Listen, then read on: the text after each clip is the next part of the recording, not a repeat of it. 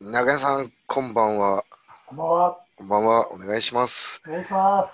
起業家マインドチャンネル、ミラクルブレインの時間がやってまいりました。はい。第そうですね6話目ということ6で、回目ですね、今回ね。6回目ですね。はいね、なかなか乗ってきてます、今ね。早速もう共有画面に行っちゃおうかなっていうね。3本撮りですよ。3本 バラしちゃう、バラしちゃう。何本行くんでしょうね。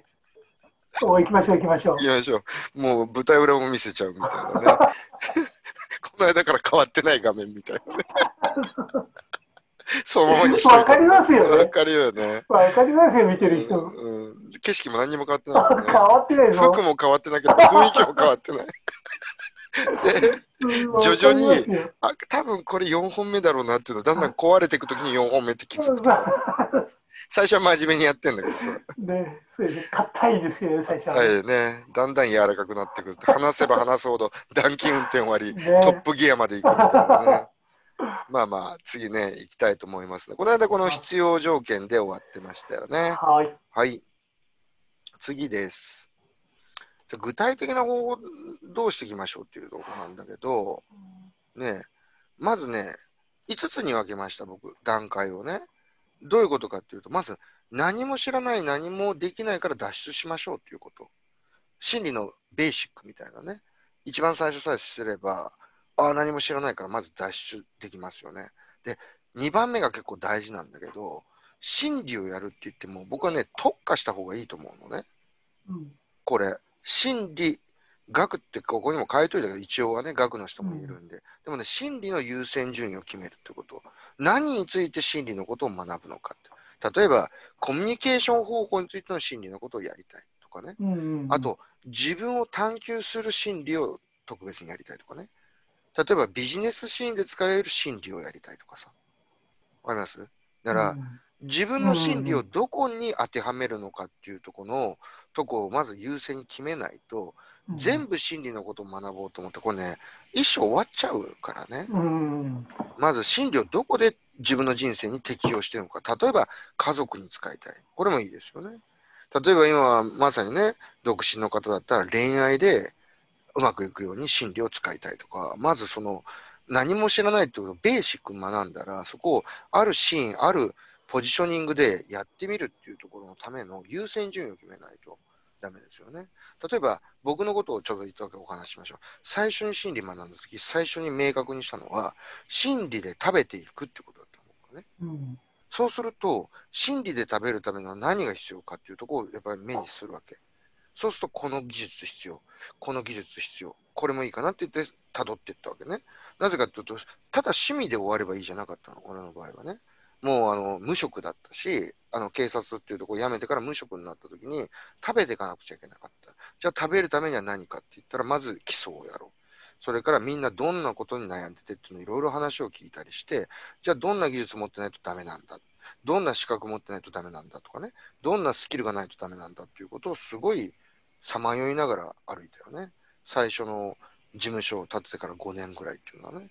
まず優先順位を決めていただくと。で、ほぼほぼ起業家マインドチャンネルって言ってるぐらいだから、ほぼほぼその、これ見てくださる人は、そのビジネスのシーンで心理をカスタマイズして入れてね。あとは、例えば自分が心理を使ってお客さんとこういうズームでお相手したりというの有効な手段として使おうって思われている方が多いと思うのね。だからそれに特化したことを学んでいくっていうことが2番目です。方策はね。で、もっと言うと仕事だけじゃなくて、それを人生で何に使うかも決めてもいいと思う。うん、これもね、もっと奥深く考えて絶対この3番目が出てくるのよ。最終的には。目の前の技術だけじゃなくて、人生において心理をどう適用していくかっていうところね。で、4番目。それを使って、人に伝えて、またさらにパワーアップして、心理っていうことは人に伝えるとめちゃくちゃ勉強になる。これ、どこでもそうです。心理だけじゃなくて。ビジネスもそうじゃないですか。相手に伝えることを一生懸命やると、ものすごいパワーアップしますよね。うん。人に伝える、教える、人のために役に立つってことをやると、さらに学べることになるっていうことね。で、最後、この5番だけは非常に重要なところね。人生の座標軸、つまり目標設定、意図ですね。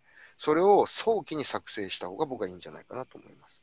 なぜかというと、その座標軸がないままあっちこっちあっちこっちやってても、この心理で語ることと一緒で、どこにも行けないのね。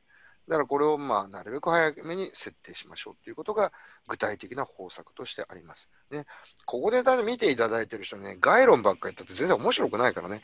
じゃあ何を細かいのやっていくのっていうのは、こういうのがないと絶対わかんないと思うね。うん。で、次ですね。ここまでは OK ですね。まあ、とうとう結論が出ちゃったんですけど、自己認識が全てですね。自分の認識。うん、だから、今すべてがうまくいってて、何の問題もなく、幸せな状態だで、かつ、将来の不安もさほどない人は心理学は全く必要がないことです。そのまま言ってください。でもそうじゃなくて、なんかちょっと、あれだなとか、なんかまだ、あの、釈然としないな、なったら、思い通りの人生になっていないとすれば、どんなものにも優先して心理学を学ぶ一つのチャンスであるということ。それやるとね、本当にね、いろんなね、謎が解けますからね。今まで悩んでたことかね。で、これはさらにこれからのことをお伝えします。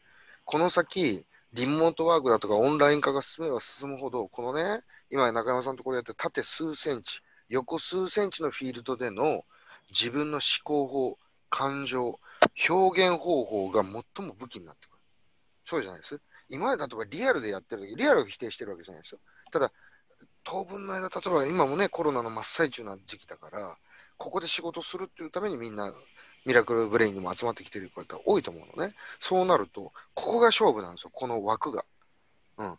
ね、もちろんそこには人間性が出てきます。でも、それまでのように、この全身を見てとかの対応じゃないじゃないですか。だから、ここの枠の中で、その人間性なり、表現方法なり、思考感情を出していかなくちゃいけないから、もうちょっとごまかしが効かなくなる、うん。だから、より、再構築と準備に時間をここでかけておけば、心理のことでね、ズームを使った仕事でも何でもどこでも適用できるから、それを自己認識として持ちましょうっていうところかな。いかがでしょう？ここまで何か質問ありますか、うん、え、大丈夫です。大丈夫ですか、うん、流れ的には良かったかな、これで。うん、そうですね。大丈夫ですよ。はい。まあ、これも終わりに近づいてきましたんで、ね。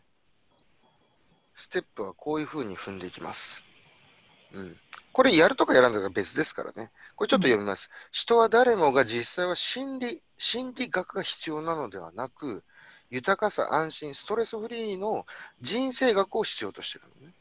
心理学は必要とない。人生学なんですよ。このビジネスも全部含めた。どうやったらうまくいくんだろうってね、人生学を知りたいと僕は思ってるのね。で、しかしそこに行くのは頭と心のクリアリングが前提ですよってこと。やっぱり心理、やっとくといいよってことがここで書いてある。うん。で、僕は自分のね、サイレントロこれからバンバン出していくんで、ここのあの YouTube でもね。これちょっと楽しみだなって自分でも思ってるのね。もうカウンセリング侵略、TA、交流分析、NLP、催眠、前世と魂、スキルのの集大成のシートがあるんで、それをまた中山さんとね、ここでね、一個ずつ紐解いていこうかなって今企画をしてるんだけど、うん、これをやる。で、やっぱりね、トレーニングが必要なのね、それって。それは何かって自分とついてじゃないです。自分だけでトレーニングでもいいです。課題やってもらってもいいです。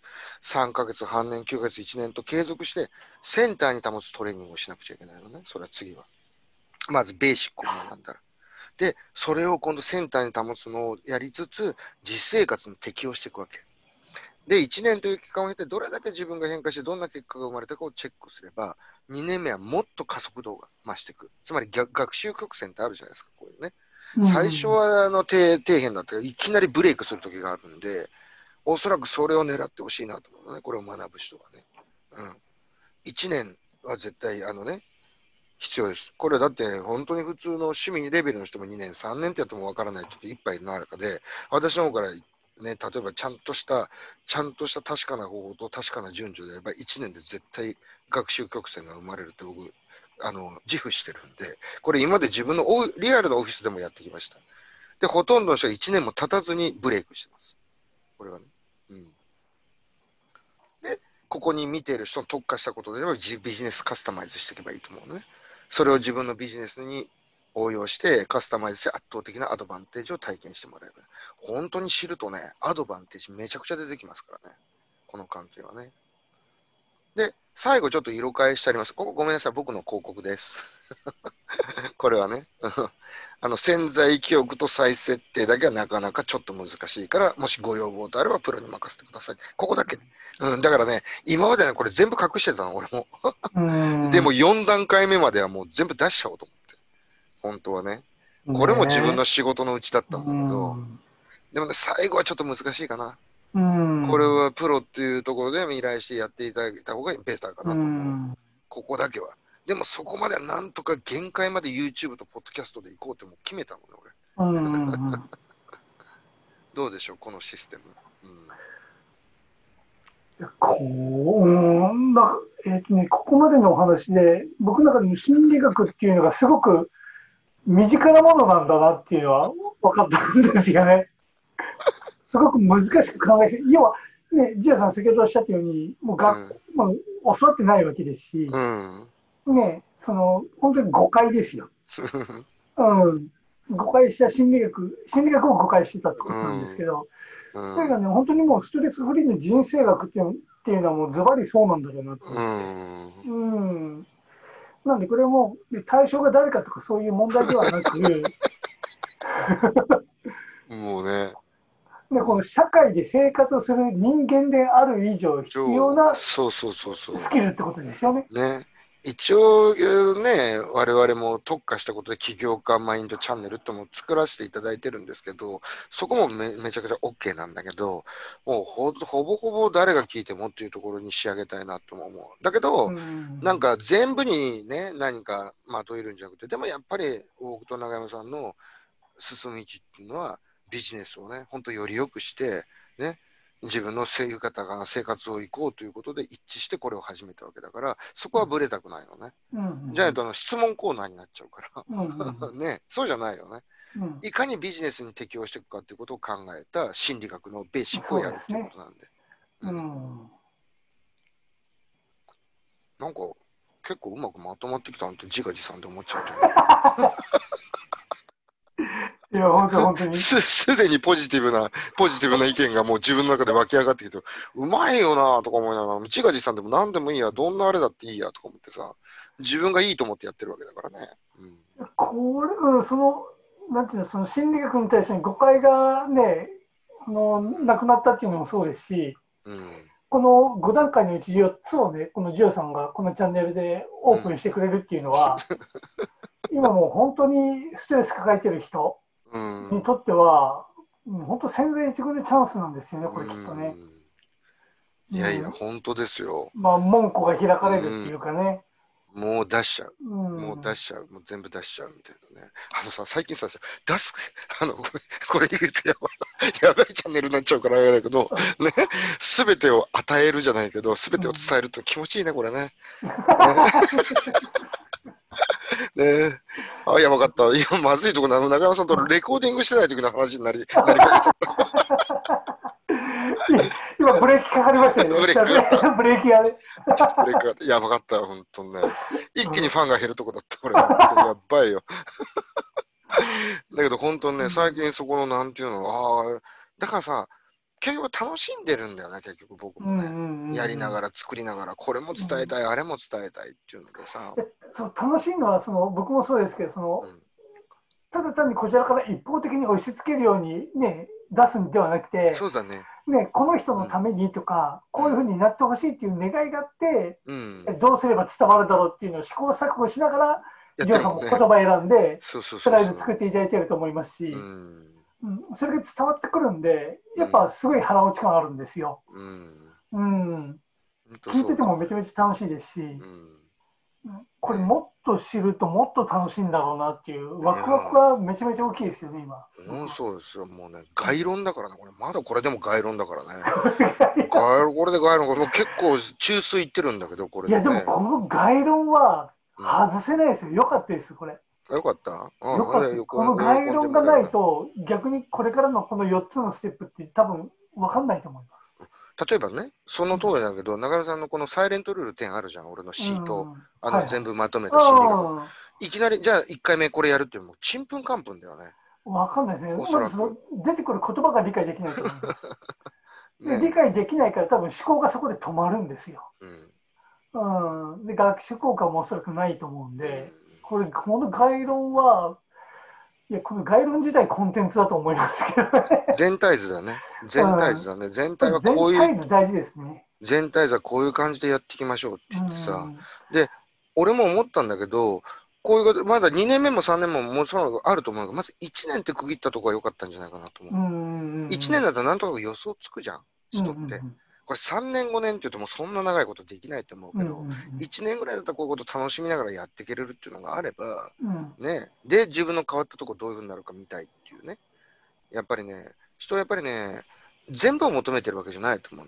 うんやっぱりね、変化したいし、結果が欲しいわけですよ。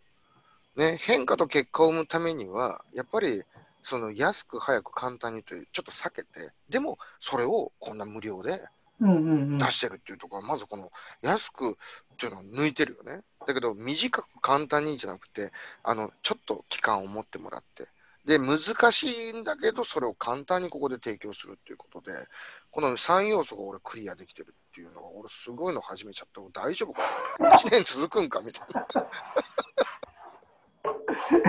やべえな、みたいな。もうやるしかないですよ、もう。始まっちゃいましたもん。やるしかない。もうやるしかない。やるしかないですよ。最近ビビってんだけど、自分に。な何始めた何を始めたみたいな感じでさ。まあね、どういうふうに変わっていくかわからないけど、まあ、少なくとも面白いよね、これはね、うんやっててもね。うんいやー、面白いです。ね。あ、ごめんなさいね、ちょっと言っちゃってね。でもこのね、ベーシック、次回ごめん、もうちょっと長くなってきたんで、今、5号音と、え、もうろろ6話目だったでしょうね。6が今終わりました、ね。次ね、ごめんなさい、これまとめてこれはやりたいんで、7話目でいきたいと思うんで、はい、ね、7話目にちょっとこの次の音はお任せしましょう。いかがでしょうか。今日ここでちょっと切りますか。ね。わかりました。はい、じゃあちょっとが画面共有戻します。ね、YouTube のシステムが全部 Zoom で画面共有と画面から外れることしかないっていうのがね、一切のパフォーマンスなし、全部トークのみ。ね。うんうんうん。ねこれでまあ当分はやっていきましょう。ね。うん。中山さん7、7回目もよろしくお願いします。はい。お願いします。ありあがとうございました。